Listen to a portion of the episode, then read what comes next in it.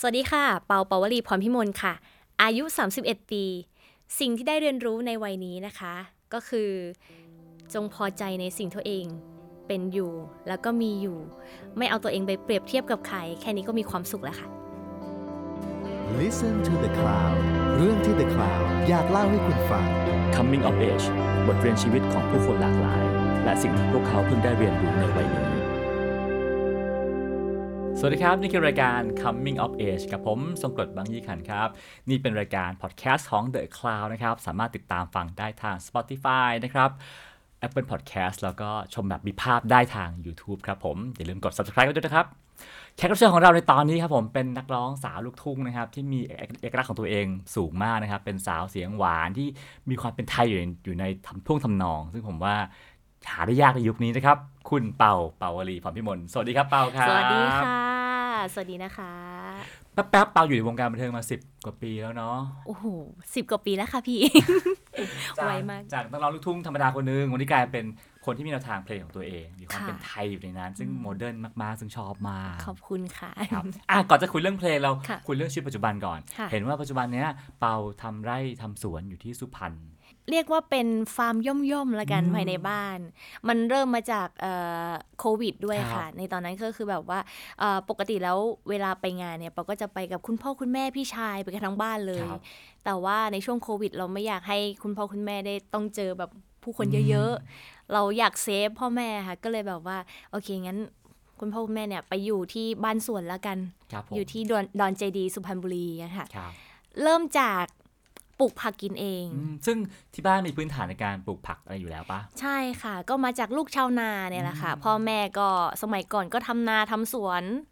ปลูกข้าวกินเองอะไรเงี้ยค่ะเริ่มแรกก็คือปลูกข้าวเพื่อที่จะแบบว่ามีข้าวไว้กินเองอันนี้คุณแม่ชอบมากๆแล้วก็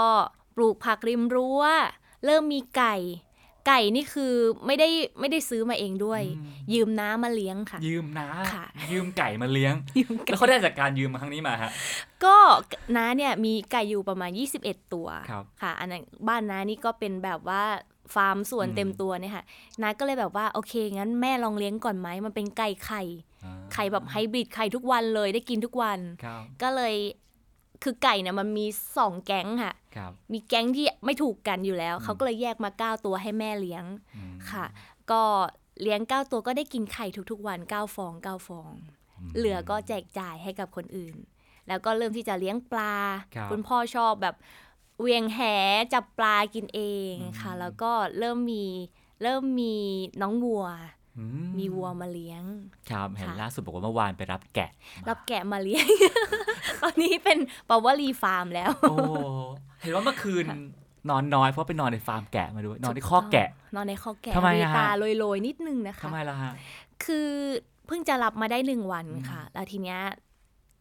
เรากะว่าจะเลี้ยงเลี้ยงน้องแกะเนี่ยในฟาร์มของเราซึ่งจะมีฟาร์มแยกออกจากตัวบ้านเนี่ยค่ะทีนี้เราก็แบบยังไม่มีคนเฝ้าค่ะตอนนี้ก็กำลังหาคนเฝ้าอยู่เมื่อคืนนี้ก็เลยเป็นห่วงเป็นห่วงน้องแกะว่าจะอยู่ได้เปล่าหรืออะไรเงี้ยก็เลยแบบไปนอนกันในโรงเรือนแกะเลยก็แบบซีทูเลยเนาะเห็นหน้าเห็นอะไรอย่างเงี้ยค่ะก็แกะอยู่ฝั่งนี้เรานอนอีกฝั่งหนึ่งก็สนุกดีมีเอิร์ธไปด้วยคุณพ่อคุณแม่ไปนอนด้วยแต่ลืมไปว่าความเป็นแกะเนาะมันกินทั้งคืนแล้วก็นอนทั้งคืนเราก็เลยแบบไม่ได้หลับเลยค่ะอ่าเอิร์ธที่ว่าคือสามีของเปาใช่ค่ะก็แปลว่าตอนนี้เหมือนใช้ชีวิตอยู่ที่สุพรรณเป็นส่วนหนึ่งใหญ่ๆเลยเนาะใช่ค่ะก็ประมาณถ้าเกิดวันว่างก็รีบกลับสุพรรณเลยค่ะอืมฮะอ่ะทีนี้พอพูดถึงเอิร์ธแล้วอยากจะสนใจชีวิตรักถามเหมือนเป็นรายการสัมภาษณ์ดาราเลยนะสนใจชีวิตรักเปากับเอิร์ธมากเลยฮะเจอกันจากตอนไปออกรายการทีวีใช่ไหมฮะยังไงเอิร์ธตอนนั้นเนี่ยไปรายการเพื่อที่จะไปโปรโมทหนังเรื่องพุ่มพวงค่ะแปลว่าเพิ่งเข้าวงการใหม่ๆเลยใช่ยังไม่มีคนรู้จักเปาวลีพรพิมลคือใครแล้วก็เพื่อที่จะไปโปรโมทหนังเรื่องพุ่มพวงเนี่ยเป็นเป็นรายการแรกๆที่จำได้นะคะตอนนั้นรายการบ้านกลมกิ๊กของพ่อกิ๊กแล้วก็ครอบครัวนะคะจำได้ว่าถ่ายรายการเนี่ยจะมีเปาวลีตัวจริงด้วยแล้วก็มีพี่ที่เป็นก๊อปปี้โชว์ด้วย แล้วเขาก็แสดงก่อนหน้าเราอะไรเงี้ยค่ะซึ่งซึ่งตอนนั้นเนี่ยเราไม่เห็นเอิร์ธ ยังไม่เห็นตัวเอิร์ธเลยว่าเขานั่งอยู่ตรงไหนอะไรเงี้ยไม่รู้จักใครเลยก็พอถ่ายรายการเสร็จปุ๊บเราก็เอ่อเตรียมตัวที่จะกลับบ้านแต่ว่าเราคือนานๆจะได้เจอแบบดาราทีเนาะอยากจะถ่ายรูปกับพ่อกิ๊กค่ะก็เลยไปรอที่หน้าสตูยืนรอเพื่อที่จะขอเขาถ่ายรูปปรากฏว่าพ่อกิ๊กเดินมาพอดีเราก็เออขอถ่ายรูปด้วยได้ไหมคะแล้วปรากฏว่าพ่อกิ๊กยังไงก็ไม่รู้ค่ะยังไม่ทันได้ถ่ายรูปกับหนูเลยบอกว่าเดี๋ยวรอแป๊บหนึ่งเดี๋ยวไปเรียกลูกชายมาถ่ายรูปด้วยเราก็งงว่าเอ้าทำไม แล้วแล้วอีกสักแป๊บหนึ่งค่ะเอิร์ธเขาก็เดินออกมาจากห้องค่ะแล้วก็มายืนถ่ายรูปกับเราทั้งที่ทั้งทั้งที่เราไม่ได้มองหน้ากันด้วยซ้ำแบบนิดเดียวแล้วก็ถ่ายแล้วก็เสร็จแล้วก็แยกย้ายอย่างเงี้ยค่ะก็ปรากฏว่าวันนั้นก็คือไม่ได้มีรูปกับพ่อกิ๊กด้วย ไม่ตรงตามจุดประสงค์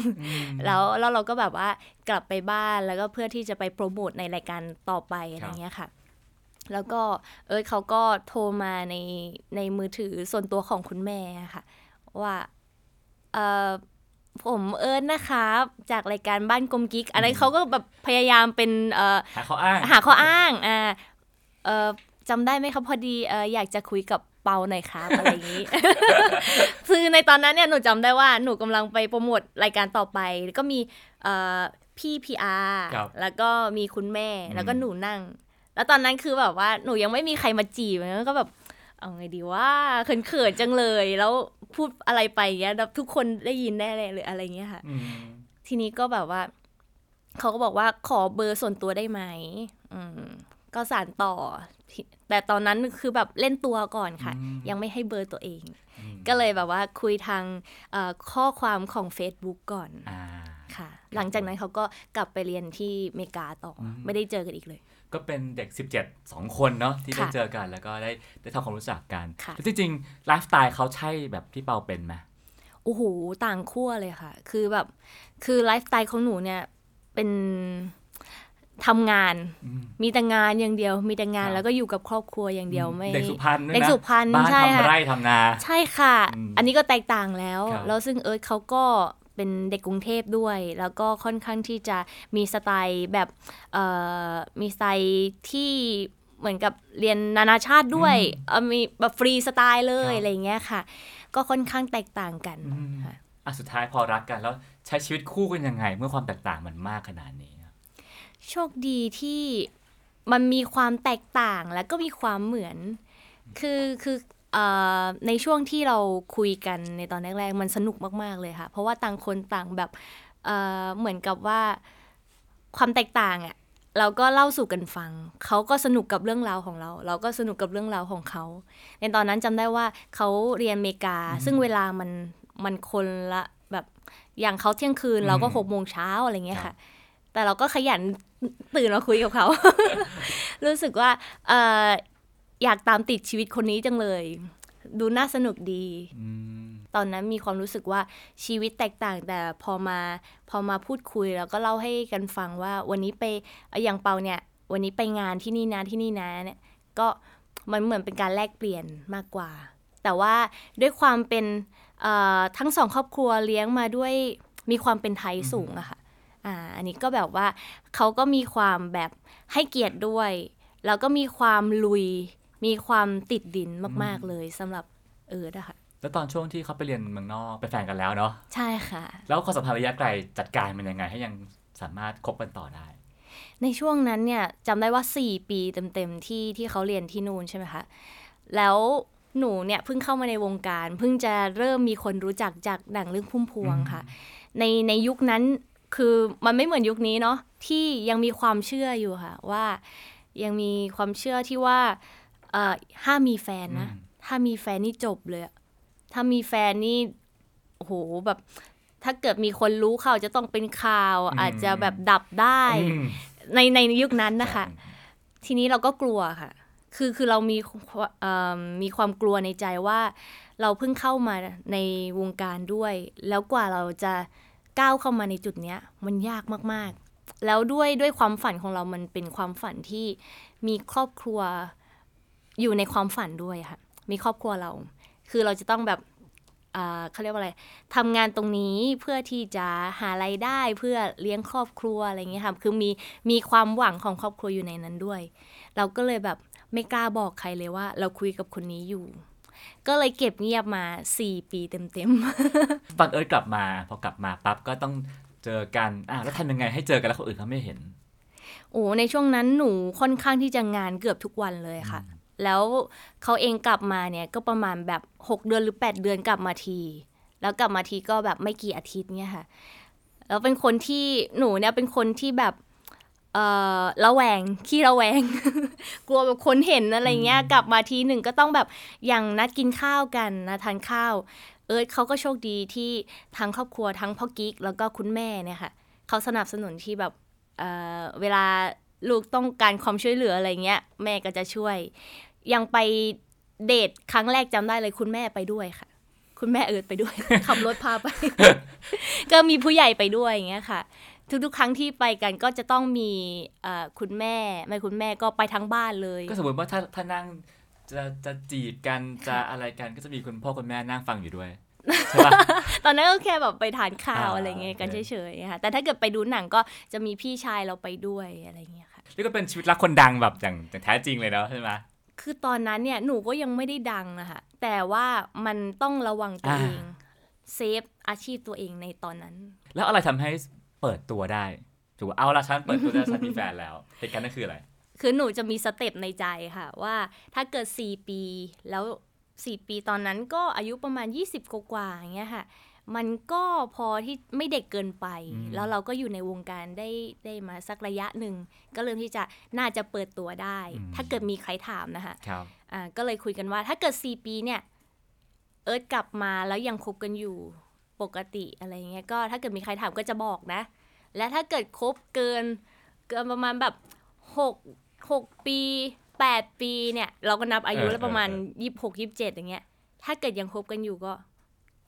พร้อมแต่งงานกัน hey. อะไรอย่างงี้ อันนี้คือพูดตอนอายุยี่สิบป่ะยี่สิบนิดๆอืมน่าจะพูดตอนประมาณแบบตอนที่คบกันประมาณสี่ปีได้แล้วค่ะวันที่แต่งงานกันอะไรซิว่าเฮ้ยฉันแต่งงานได้แล้ววะเดินทางมาแปดปีในช่วงนั้นก็คือแบบอ่าเปิดและเปิดตัวว่าโอเคปวลีคบกับลูกเอ่อพ่อกิ๊กนะอะไรเงี้ยค่ะก็ตอนนั้นเนี่ยมีความรู้สึกว่าเราผ่านอะไรมาเยอะมากๆเลยในตอนแรกๆเราไม่กล้าเปิดตัวอันนั้นก็คือแบบค่อนข้างจะอึดอัดใจนะคะเราผ่านจุดนั้นมาได้อะถือว่าเขาอดทนมากๆผ่านมาหกปีหกปีเนี่ยจำได้ว่าเราเปิดตัวแล้วก็ทุกคนรู้แล้วค่ะว่าว่าว่าเปาคบกับเอิร์ธอ่าหกปีอันนั้นน่ะเป็นปีที่เอิร์ธเขาขอขอจองไว้ก่อน ขอจองไว้ก่อนขอมันไว้ก่อนแต่เปาเหมือนว่ายังมีภารกิจอยู่อะไรเงี้ยค่ะก็ก็ยังไม่พร้อมในตอนนั้นก็คือแบบอ่ารออีกสองปีได้ไหมอ่ะอีกสองปีแล้ว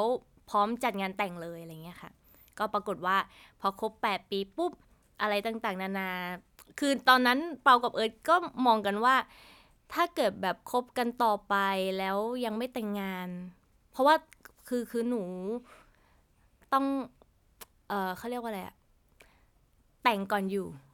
ค่ะยังยังยังมีความความแบบไทยๆอยู่อันนี้อันนี้คุณแม่ทั้งสองฝ่ายคือแบบเห็นตรงกันด้วยอย่างเงี้ยค่ะถ้าเกิดแบบยังคบกันต่อไปอะไรเงี้ยค่ะก็จะมีความรู้สึกแบบมันจะเฉยละมันจะนิ่งละมันจะเหมือนเดิมแต่ถ้าเกิดเราได้แต่งปุ๊บเราก็จะมีโอกาสได้ใช้ชีวิตร่วมกันอะไรอย่างเงี้ยก็เลยโอเคตกลงกันตอนแปดปีจากงานแต่งเลยถ้าเราดูในวงการลูกทุ่งไทยนะพวกนักร้องนักแสดงลูกทุ่งทั้งหลายแหละเขามักจะไม่ค่อยเปิดตัวแฟนกันหรือว่าอาจจะไม่ได้แต่งงานกันด้วยซ้ำแล้วพอเป่าเปิดแล้วอ่ะมันกระทบกระทบกับงานจริงๆไหมไม่เลยค่ะพี่เป็นความมโนไปเอง เป็นความมโนไปเองที่แบบว่าเอ่อเรากลัวไปเองด้วยค่ะกลัวแต่มันก็มีมีความจำเป็นเนาะกับเรื่องอาชีพเราด้วยแต่พอเราได้เปิดเราได้ทำตามสเต็ปที่ที่มันเป็นไปแบบธรรมชาติของมันอะไรเงี้ยค่ะมีความรู้สึกว่าอ๋อที่ผ่านมาเราไม่จำเป็นจะต้องกลัวขนาดนี้ก็ได้นี่เพราะว่าเราไม่ได้ทำผิดอะไรเลยเราคบกันด้วยความจริงใจ ค, คบกันด้วยพ่อแม่ทั้งสองฝ่ายรู้นะคะอันนี้คือเราไม่ได้ทำทำอะไรน่าเกลียดเลยอย่างเงี้ยค่ะกับย้อนกลับไปดูอะไรเงี้ยคือแบบอ้าวเราก็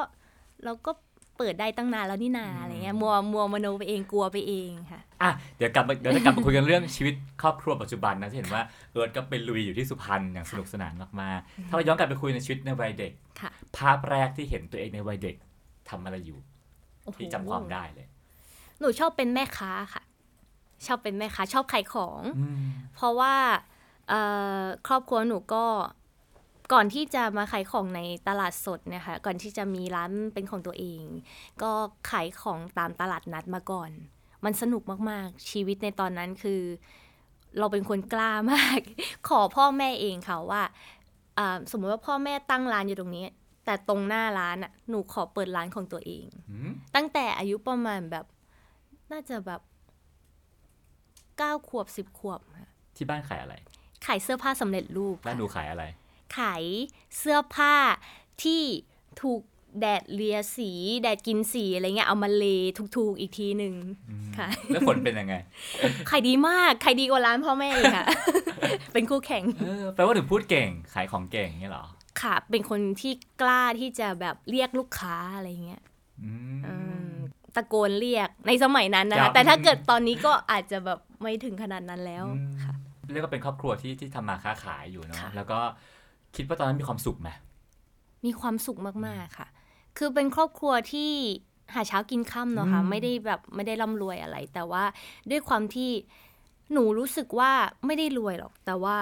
ไม่รู้สึกขาดอะไรเลยอะเพราะว่าพ่อแม่ให้ความรักแบบดีมากๆค่ะตั้งแต่เด็กๆเนี่ยจำได้ว่าครอบครัวเราชอบร้องคาราโอเกะมากๆอย่างมีเวลาว่างหรือหลังจากที่ทานข้าวเสร็จเนี่ยทุกคนจะต้องมานั่งหน้าโทรทัศน์หน้าคอมเพื่อที่จะร้องคาราโอเกะกันทุกวันเนี่ยค่ะคือมันเป็นอะไรที่แบบเรามีเสียงเพลงเรารักเสียงเพลงกันทั้งครอบครัวก็คือแบบมันอบอุ่นมากๆค่ะแล้วเปาได้เรียนร้องเพลงได้ไงหรือฝึกจากอะไรตอนเด็กๆเริ่มจากคุณแม่อ๋อเริ่มจากคุณตาด้วยค่ะคุณคุณตาเนี่ยเคยเป็นนักร้องเชียร์ลำวงมาก่อนค่ะแต่ว่าหนูก็ไม่ได้ทันเห็นแล้วว่าเป็นยังไงอะไรเงี้ยค่ะแต่ว่าน่าจะได้ความลูกไม้หล่นไม่ไกลต้นจากคุณตาแล้วก็มาคุณแม่อีกทีแล้วคุณแม่ก็ร้องเพราะเหมือนกันคุณแม่ก็ร้องเพราะ คุณแม่ก็คือสามารถร้องเพลงได้แล้วก็ฟังฟังได้ว่าเราควรปรับแก้อะไรเป็นคอมเมนเตเตอร์ได้เลย ค่ะเห็นว่าคุณพ่อก็คือถึงขั้นซื้อกล้องวิดีโอมาถ่ายเพื่อดูว่าเราต้องปรับปรุงตรงไหนคุ้มทุนสร้างกับหนูมากๆเลยใช่ค่ะก็ก็จำได้ว่าคือเราก็ไม่ได้มีเงินเยอะอะไรใช่ไหมคะการซื้อกล้องวิดีโอตัวนึงเนี่ยมันราคาเยอะมากเลยอะแล้วก็ในตอนนั้นเนี่ยจำได้ว่าหนูประกวดร้องเพลงมาตั้งแต่เก้าขวบค่ะแล้วเวทีนั้นเนี่ยความที่เรายังเป็นเด็กอยู่แล้วประกวดร้องเพลงใกล้ๆบ้านคุณแม่ก็ขึ้นไปเป็นเพื่อนด้วยไปร้องประกวดด้วยกันคุณแม่สมัครไปด้วยใช่ค่ะแต่ว่าคนละรุ่นกันค่ะก็คือเวทีนั้นก็คือแบบเราอุ่นใจเพราะว่ามีแม่แล้วก็มีคุณพ่อไปให้กำลังใจหน้าเวทีคอยซื้อพวงมาลัยมาให้มีญาติญาติมาให้กำลังใจอันนั้นก็คือสเต็ปแรกเลยที่เรารู้สึกว่าเฮ้ยการประกวดบนเวทีมันสนุกจังเลยหลังจากนั้นก็เริ่มประกวดมาเรื่อยๆค่ะโดยมีพ่อแม่สนับสนุนไม่ว่าจะเป็นงานวัดงานอำเภออะไรเงี้ยพ่อก็พาไปประกวดเอ่อจำได้ว่าแม่เนี่ยดูหน้าเวทีแล้วก็เหมือนกับว่าเรายังมีข้อผิดพลาดอยู่ค่ะแต่แม่ก็จำแล้วก็เอามาเอามาสอนอีกทีที่แบบหลังงานจบแล้วอะไรเงี้ยค่ะทีนี้ก็พ่อกับแม่ก็คิดกันว่าจำอย่างเดียวไม่ไหว ไม่เห็นภาพพ่อก็เลยลงทุนที่จะซื้อกล้องวิดีโอตัวหนึ่งค่ะเอามาแบบว่าถ่ายเก็บไว้แล้วก็มากรอดูกันว่าเราผิดพลาดตรงไหนจริงจังมากค่ะคืออย่างบ้านที่ส่งรูปประกวดเยอะๆเนาะก็จะอ่ะอยากให้สนุกบ้างล่ะก็อาจจะอยากอยากได้รางวัลอยากดังพวกก็อาจจะได้เงินของเปานี่อยู่ในหมวดไหนฮะเพื่อหาประสบการณ์ค่ะเพราะว่าในตอนนั้นเนี่ยจำได้ว่าความฝันของหนูตั้งแต่เด็กๆเลยที่เขียนแบบในสมุดบันทึกอะค่ะของคุณครูเขาก็จะได้เขียนว่า เอ่อ อยากเป็นอะไรหนูเขียนไว้ตั้งแต่ป.หนึ่ง จำได้ว่าอยากเป็นนักร้องมาทุกปีทุกปีทุกปีค่ะแล้วการที่เราได้ประกวดร้องเพลงเนี่ยค่ะหนูว่าแพ้แพ้บ่อยมากไม่ได้ชนะแบบทุกที่อะไรเงี้ยค่ะแต่การที่หนึ่งเวทีที่เราขึ้นไปแล้วบางเวทีเรามีข้อผิดพลาดเนี่ยก็จะได้กำลังใจจากคุณพ่อ คุณพ่อบอกว่าไม่เป็นไรเวทีหน้าเอาใหม่คืออันนี้มันเป็นแบบเป็นอะไรที่เรารู้สึกว่าเราต้องการที่จะหาประสบการณ์เพื่อที่จะซัพพอร์ตความฝันของเราในการเป็นนักร้องในสักวันครับผมอ่ะทีนี้จุดเปลี่ยนแรกในชีวิตของเปาคือเหตุการณ์ไหนขอเป็นจุดเปลี่ยนที่พลิกชีวิตเลยละกันนะคะเอ่อจำได้ว่าในตอนนั้นเนี่ยค่ะหนูกำลังอยู่ในช่วงเอ่อชั้นม หก ค่ะแล้วก็คือเราประกวดร้องเพลงมาตั้งแต่เก้าขวบเนาะค่ะประกวดมาเรื่อยๆไม่ได้เป็นนักร้องสักทีแมวก็ไม่มามองสักที แล้วมีความรู้สึกว่าเราประกวดมาโอ้โหจะสิบปีขนาดนี้แล้วไม่ได้เป็นนักร้องอ่ะแล้วแล้วเราจะต้องทำไปถึงไหนค่ะก็มีความรู้สึกว่าถ้าเกิดจบม หกเนี่ยถ้าเกิดไม่ได้เป็นนักร้องก็จะขอไม่ร้องเพลงอีกต่อไปเลยจะตั้งใจเรียนจะเข้ามหาลัยแล้วก็ตั้งใจเรียนในสิ่งที่แบบเราอยากเรียนอะไรอย่างเงี้ยค่ะก็บอกคุยกับคุณแม่คุณแม่ก็บอกโอเคก็เห็นเห็นว่าลูกเริ่มที่จะแบบว่าเริ่มที่จะเบื่อกับการประกวดร้องเพลงแล้วเงี้ยค่ะไม่เจอความฝันสักทีก็จำได้ว่าพูดคุยกันไม่นานค่ะแล้วมันเหมือนโชคชะตาไงก็ไม่รู้อะเปิดโทรทัศน์แล้วอยู่ๆก็มีรายการรายการหนึ่งในโทรทัศน์เขาประกาศแบบจริงๆจังๆเลยว่าต้องการคนสมัครทั่วประเทศเลยเพื่อที่จะมาประกวดในรายการคว้าไมค์คว้าแชมป์ช่องแฟนทีวีเป็นช่องน้องใหม่เลยค่ะแล้วก็มีโอกาสที่ได้จะได้เจอกับคุณครูเพลงต่างๆในค่ายแกรมมี่เราแบบมองหน้าแม่ เรามองหน้าแม่เราถามว่าอีกสักตั้งไหมล่ะเพราะว่าถ้าเกิดเวทีนี้ไม่ได้ก็จะไม่ร้องเพลงแหละเราก็โอเคตกลงกันว่าเดี๋ยวเราจะส่งเสียงเนี่ยไปรายการนี้นะแล้วก็ประกวดคือมันมันทั่วประเทศเลยค่ะแล้วคือหนึ่งซีซั่นเนี่ยมันจะต้องจะต้องสะสมคนประกวดเนี่ยไปหนึ่งปีเต็มๆค่ะค่ะแล้วทีนี้เราก็ส่งไปแล้วปรากฏว่าเราก็ได้เข้าเข้ารอบไปเรื่อยๆจนครบหกซีซั่นหกคนที่จะต้องมาประกวดในแชมป์ออฟเดอะเยียร์ในรอบชิงแชมป์ในรอบนั้นจำได้ว่าแบบว่าเราจะต้องไปสอบ โอ เน็ต เอ เน็ต คือมันเป็นอะไรที่จำเป็นมากๆสำหรับคนที่จะต้องเข้ามหาลัยใช่ไหมคะแต่ว่ามันตรงกับวันที่เราจะต้องไปประกวดรอบสุดท้ายพอดีเลยจุดเปลี่ยนมันก็คือเราจะต้องเลือกค่ะว่าเราจะไปสอบหรือเราจะเข้ามาประกวดในกรุงเทพคือยังไงมันมันไปไม่ทันทั้งสองที่อยู่แล้วเนี่ยค่ะเราก็ต้องเลือกค่ะวันนั้นจำได้ว่าคิดไม่ตกเลยแล้วก็เอาไปถามกับคนอื่นๆถามทั้งคุณแม่คุณครูเพื่อนๆได้คำตอบมาแตกต่างกันมากทีนี้ก็มาวิเคราะห์กับตัวเองแล้วก็นำสิ่งที่คุณแม่บอกอะค่ะมาบอกว่าเรียนเนี่ยมันเรียนเมื่อไหร่ก็ได้ความรู้มันไม่มีแบบวันแก่หรืออะไรอย่างเงี้ยค่ะ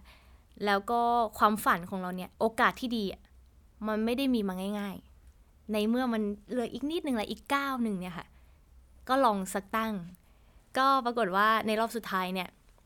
เราฝึกซ้อมเยอะมากจนคอเป็นหนองคือคือเราเราเลือกที่จะไปประกวดแล้วแต่เราคอดันเป็นหนองอ่ะเราร้องไม่ได้ค่ะเสียงเป๋มากค่ะแต่ด้วยความที่เวทีนั้นเนี่ยเหมือนกับว่าเขาก็เห็นความสามารถของเราในการร้องเพลงไปแล้วแต่เวทีเว, เวทีรอบสุดท้ายเนี่ยเขาอยากเห็นความเป็นนักร้องก็ได้กำลังใจจากคุณแม่ว่าเสียงไม่ดีไม่เป็นไรก็เลย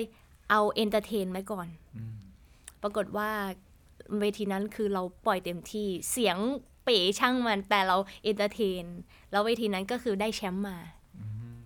ได้เข้าแกรมมี่มาจนถึงทุกวันนี้นั่นก็เป็นจุดเปลี่ยนครั้งที่หนึ่งที่ทำให้ได้เข้าสู่วงการนะฮะแล้วก็มีเปาลีทุกวันนี้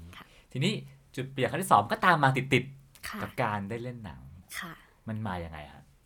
โอ้มันเป็นอะไรที่แบบพลิกอีกแล้ว จากที่หนูได้เซ็นสัญญาเข้าแกรมมี่ได้ไม่นานเนี่ยค่ะกำลังเป็นนักร้องฝึกหัดอยู่เพื่อที่จะรอมีเพลงของตัวเองแต่มีอยู่แบบวันหนึ่งเขาก็เรียกหนูไปแบบว่าน้องเปาเดี๋ยวพี่จะให้น้องเปาเนี่ยไปแคสติ้งหนังเรื่องหนึ่งนะคือตอนนั้นหนูยังใหม่มากการแสดงคือเป็นศูนย์เลยเล่นไม่เป็นไม่เคยเล่นอะไรมาก่อนเงี้ยค่ะเขาก็ส่งไปแคสติ้งในตอนนั้นคือเอ่อ เราไม่รู้หรอกว่าคนข้างหน้าเรามีอยู่สามมีอยู่สามท่านค่ะก็มีโต๊ะอย่างเงี้ยแล้วก็เหมือนเป็นกรรมการในตอนที่แคสติ้งเนี่ยเขาก็ให้เราร้องเพลงด้วยแล้วก็ให้บทเรามาซึ่งเราทราบไหมฮะว่าจะมาแคสติ้งเป็นแม่พึ่งพุ่มพวงตอนนั้นยังไม่รู้ค่ะค่ะแค่รู้ว่าหนังเรื่องอะไรสักเรื่องเนี่ยแหละที่ต้องร้องเพลงแม่พึ่งค่ะเขาก็ให้เราร้องเพลงแล้วก็ร้องเพลงได้แต่การแสดงคือแบบไม่ได้เลยพี่อ่านบทอ่านไม่เป็นไม่รู้จะเริ่มตรงไหนดีเงี้ยค่ะปรากฏว่ารอบแรกคือเอ่อกลับมาบ้านแล้วเขาก็บอกผลมาว่าเราแคสติ้งไม่ผ่านนะอืมเอาเหรอฮะค่ะแปลว่ารอบแรกตกมาก่อนตกรอบแรก แล้วก็ผ่านไปไม่กี่สัปดาห์ค่ะทีนี้ทางผู้ใหญ่ต้องขอบพระคุณสำหรับอาตีกฤษทอมัสนะคะที่เห็นว่าเด็กคนนี้ยังไม่เคยเรียนอะไรมาก่อนเลยก็เลยส่งไปเรียนการแสดงค่ะเรียนกับคุณครูเงาะเรียนได้ประมาณห้า ห้าครั้งได้ค่ะแล้วเขาก็ให้พี่ทีมงานทั้งหนังเนี่ยไปถ่ายหลังจากเรียนจบแคสกันตอนนั้นเลย ดูว่าจะสามารถทำได้หรือเปล่าปรากฏว่าพอเรียนแล้วเนี่ยเราเริ่มที่จะเข้าใจการแสดงมากขึ้นเริ่มอินมากขึ้นก็ก็ทำได้ก็เลยได้รับเลือกจากตรงนั้น ทีนี้การที่เด็กสิบเจ็ดคนนึงที่เพิ่งเข้าวงการบันเทิงแล้วต้องเล่นหนังเป็นพุ่มพวงดวงจันทร์เป็นทั้งการแสดงที่ก็ยังไม่ได้ยังใหม่มากสำหรับเราเนาะแล้วก็ต้องร้องเพลงแบบเป็นพุ่มพวงดวงจันทร์น่ะสำหรับเรามันหนักแค่ไหนฮะเรื่องร้องเพลงนี่หนูไม่กลัวเท่าการแสดง การแสดงคือพอรู้ว่าพระเอกคือพี่ปอณัฐวุฒินะคะ ตึงเหมือนมีอะไรมาทับตึง งานใหญ่งานหนักคือเหมือนกับว่ามันมันต้องแบกภาระหลายๆอย่างในเด็กคนหนึ่งที่งานแรกก็ได้รับบทหนักเลยเงี้ยค่ะจำได้ว่าพอได้บทมาเนี่ยค่ะหนูรีบอ่านรีบทำกันบ้านแล้วก็ให้แม่เนี่ยแหละค่ะเป็นครูซ้อมให้หน่อยให้แม่เป็นพี่ป๋อให้ให้แม่เป็นพี่ป๋อให้แม่เป็นทุกคนค่ะ แม่เป็นพี่ป๋อเป็นพ่อไวยพจน์ เป็นพ่อมนเมืองเหนือเป็นทุกอย่างเลยค่ะจำได้ว่าแบบว่าโอ้โหยากมากๆงานแรกแล้วคือเราจะทำได้ไหมแต่ถ้าเกิดเราไม่ทำไม่ได้เนี่ยทุกคนจะต้องรอเราอันนี้คือแบบเป็นสิ่งที่แบบหนักใจสำหรับเด็กคนหนึ่งค่ะแล้วตอนไปกองเจอภาวะที่ทุกคนกำลังรอเราแล้วเราเล่นไม่ได้ไหมเทคแล้วเทคอีก มีไหมมีค่ะฉากแบบเอ่อร้องไห้อะไรอย่างเงี้ยค่ะคือมันจะมีวันหนึ่งที่จะต้องร้องไห้ทั้งวันเลยเขายกซีนร้องไห้มาวันนั้นแล้วเหมือนน้ำตาเราหมด แล้วก็พยายามเค้นพยายามเท่าไหร่มันก็ไม่ออกค่ะแต่เหมือนนางฟ้ามาโปรดค่ะมีคุณครูเงาะมาด้วยก็เลยแบบบิ้วแล้วก็ทำให้วันนั้นคือแบบโอ้ผ่านไปได้แต่ก็ต้องใช้เวลาต้องให้พี่ๆแบบรอนิดนึงค่ะแล้วชีวิตช่วงปีแรกในวงการบันเทิงฮะที่ที่เล่นหนังแล้วก็แบบก็ต้องโปรโมตต่างๆนานามีความกดดันต่างๆเข้ามาปีนั้นร้องไห้เยอะไหมร้องไห้เพราะความเครียดจากจากการทำงานและต่างๆนานาเป็นคนไม่ค่อยร้องไห้เลยค่ะคือจะคิดบวกบวกอย่างเดียว คือถ้าเกิดมีอะไรเข้ามาเนี่ยเราก็เขาไม่เข้ามาแล้วเราก็ต้องทำให้ได้อะไรเงี้ยค่ะมีความรู้สึกว่าทุกๆอย่างเนี่ยเราก็ผ่านความความความยากผ่านบททดสอบอะไรมาค่อนข้างเยอะในในการแบบถ่ายหนังเรื่องนึงมันก็ต้องโอ้โหมีอะไรใหม่ๆมาเยอะแยะมากมายหนูคิดว่าหนูไม่กลัวกับสิ่งใหม่ๆที่เข้ามาคือถ้าเกิดมีอะไรเข้ามาใหม่ๆเราก็พร้อมที่จะบวกกับมันซึ่งตอนนั้นพอหนังออกเสร็จปั๊บชื่อปาวลีกลายเป็นที่รู้จักแบบมากๆเนาะซึ่งพอเราไปที่รู้จักของผู้คนมากๆแล้วอาจจะมากกว่าเป็นนักร้องได้ซ้ำมานะชีวิตเราเปลี่ยนไปยังไงบ้างโหเปลี่ยนเลยค่ะเวลาเดินไปที่ไหนอะไรเงี้ยคนจำเราได้ก็เริ่มมีคนแบบทักแล้วคนซุบซิบกันใช่หรือเปล่าใช่หรือเปล่าอะไรเงี้ยค่ะเราดีใจค่ะเพราะว่าการที่เราเข้ามาอยู่ในจุดเนี้ยก็เพื่อสิ่งนี้เพื่อที่จะแบบมีคนรักแล้วก็มีคนรู้จักเรามากขึ้นเรายิ่งดีใจเลยที่คนรู้จักผลงานเราด้วยอะไรเงี้ยค่ะตอนช่วงเข้ามาใหม่ๆเนาะคือเนื่องจากเล่นเป็นแม่พึ่งพุ่มพวงเพราะฉะนั้นก็จะรู้สึกว่าเงาของปาวลีกับพุ่มพวงเนี่ยมันจะซ้อนทับกันเหมือนกับเป็นเป็นเงาเสียงเป็นเงาของพุ่มพวงดวงจันทร์อยู่ตลอดใช้เวลาสลัดสลัดอยู่นานไหมฮะกว่าจะพ้นเงาออกมาได้ก่อนหน้าที่จะเล่นหนังเนี่ยเราก็ต้องสลัดความเป็น ความเป็นนักร้องประกวดประมาณปีหนึ่งเต็มๆค่ะคือคือในตอนในตอนที่หาตัวตนเขาเรียกว่าการสกรีนเทสนะคะว่าเราจะมีเพลงไปในในแนวทางไหน เราจะต้องหาค้นหาตัวเองเพื่อที่จะทำซิงเกิลเป็นของตัวเองให้คนรู้จักก่อนหน้านั้นเนี่ยก็ว่ายากแล้ว แล้วพอมาเล่นหนังเรื่องพุ่มพวงเนี่ยค่ะด้วยความที่คนรู้จักเราจากเรื่องนี้แล้วเห็นหน้าค่าตาว่าโอเคเราเล่นเป็นแม่พึ่งนะร้องเพลงก็เป็นแม่พึ่งเลยอะไรเงี้ยค่ะค่อนข้างที่จะยากนิดนึงในการที่ทำให้คนรู้จักว่าอ๋อปาวลีก็มีอีกตัวตนที่เป็นแบบนี้นะอะไรเงี้ยก็ต้องใช้เวลาค่ะทีนี้ฟังดูมาชีวิตเป่าก็ดูจะราบรื่นนี่เนาะตั้งแต่ประกวดชนะมาอุ้ยได้เล่นหนัง ดังทันทีแล้วก็เป็นที่รู้จักชีวิตดูมีความสุขนี่เนาะจริงๆมีความยากลำบากมีความทุกข์ของนักร้องที่แฟนๆไม่เคยรู้บ้างไหมเยอะมากค่ะหนูคิดว่าในแต่ละวันมันก็มีมีอุปสรรคมีอะไรของมันแบบเข้ามาในช่วงนั้นๆแต่พอดีว่าเราเป็นคนที่สลัดไวอ่ะมีอะไรเข้ามาที่มันหนักใจหรือว่าคิดเครียดอะไรเงี้ยเราก็พยายามโยนมันทิ้งไปแล้วเหมือนกับว่าไม่เป็นไรเอาใหม่อ่ะแล้วก็พอชุดชุดความเป็นนักร้องของปาวลีช่วงไหนคือช่วงที่เครียดที่สุดช่วงเครียดก็มีเยอะนะคะอย่างแบบว่าอ่ะช่วงที่จะต้องจุดเปลี่ยนนะคะว่าเราจะต้องเลือกอะไรอะไรเงี้ยถือว่ามันเป็นเรื่องที่หนักสำหรับเรามากแล้วเราเครียดจนก็มีร้องไห้ค่ะร้องไห้ว่าเอาไงดีกับชีวิตแอบร้องไห้คนเดียวในตอนนั้นอะไรเงี้ยค่ะแล้วอย่างเข้ามากรุงเทพใหม่ๆอย่างเงี้ยค่ะเราไม่รู้จักใครเลยมากับแม่สองคนในตอนนั้นไม่มีรายได้ด้วยมีแต่พ่อทำงานที่สุพรรณเพื่อที่จะส่งมาให้เรากินเราใช้เงี้ยค่ะอันนั้นก็คือแบบในช่วงนั้นมีความรู้สึกว่าเราก็มีความหวังค่ะว่าสักวันหนึ่งเราก็อยากจะให้พ่อให้แม่สบายขึ้นจากการที่เราได้ทำงานค่ะจำได้ว่าเคยเคยนอนร้องไห้เหมือนกับถ่าย เอ็ม วี นอนฟังเพลงนักร้องบ้านนอกอยู่ค่ะมันมันนึกถึงตัวเองอะค่ะว่าเรามาจนถึงทุกวันนี้เนี่ยเราเหมือนกับว่าแบกความหวังของพ่อแม่พ่อจะต้องแบบส่งเงินมาให้เราแล้วเมื่อไหร่นะเราจะแบบได้มีตังค์คืนไปให้พ่อบ้างอะไรเงี้ยคือในตอนนั้นเรายังเด็กด้วยแล้วมีความรู้สึกว่าเอ่อรู้สึกเหงาที่เข้ามาในกรุงเทพรู้สึกรู้สึกเคว้งคว้างรู้สึกอะไรหลายๆอย่างเนาะในตอนนั้นที่ยังเด็กอยู่เนี่ยค่ะมันก็มีอารมณ์ที่คิดถึงบ้านแล้วจุดไหนที่พบว่าเฮ้ยเราเรามีเงินมีทองพอที่จะดูแลครอบครัวได้แล้วอะจำได้ว่างานแรกอะค่ะได้เงินมาเนี่ยก็ดีใจมากๆเลยได้เงินมาไม่ได้เยอะมากงานแรกคืองานอะไรเอ่ยงานแรกก็น่าจะเป็นงานแบบเอ่อเป็นนางเอก เอ็ม วี ให้กับพี่ออฟสุพนัท ได้มันนิดหนึ่งได้เงินมานิดหนึ่งก็ซื้อรองเท้าให้พ่อให้แม่ให้พี่ชายอยากให้พ่อแบบมีรองเท้าดีๆใส่อะไรเงี้ยค่ะก็จำได้ว่ามันมีบูธตั้งอยู่หน้าหน้าตึกแกรมมี่ค่ะก็รีบไปซื้อเลยใช้เงินอันเนี้ยซื้อแล้วก็มอบให้เป็นของขวัญหลังจากนั้นมาเราก็มีความตั้งใจในตัวเองค่ะว่าเราจะเก็บตังค์คือหนูเป็นคนที่ชอบชอบชอบเก็บออมอยู่แล้วตั้งแต่เด็กๆเพราะว่าเรามีความรู้สึกว่าการที่เราทำงานเนี่ยมันเหนื่อยมากๆเลยนะกว่าจะได้ตังค์มาแต่ละบาทอย่างเงี้ยค่ะหนูก็เลยแบบว่าเก็บออมแล้วก็เพื่อที่อยากจะให้ให้พ่อแม่อยู่บ้านแบบดีๆบ้างอะไรเงี้ยค่ะก็ใช้เวลาสักระยะหนึ่งแล้วก็เก็บออมแล้วก็สร้างบ้านให้พ่อแม่อืมอ่ะซึ่ง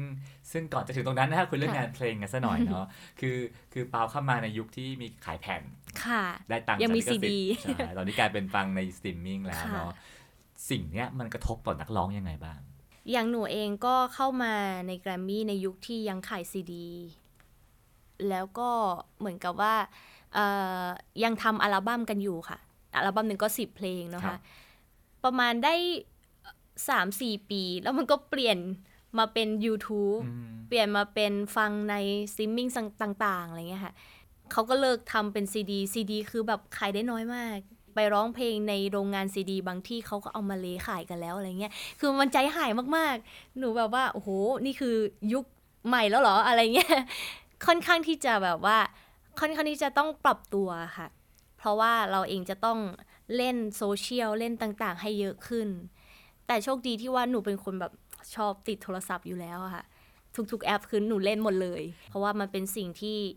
จำเป็นด้วยเพราะว่าทุกคนจะเห็นไลฟ์สไตล์ทุกคนจะเห็นผลงานเราจากตรงนี้ด้วยค่ะแล้วก็ตอนที่ทำ วรรณคดีสีชมพูเนาะนั่นเป็นเพลงที่มีคุณเมรับมาฟีเจอริ่งด้วยก็ดังมากฮะอันนั้นคือเปาตั้งใจอยากจะให้มันมีความเป็นไทยอยู่ในเพลงของเปาปะ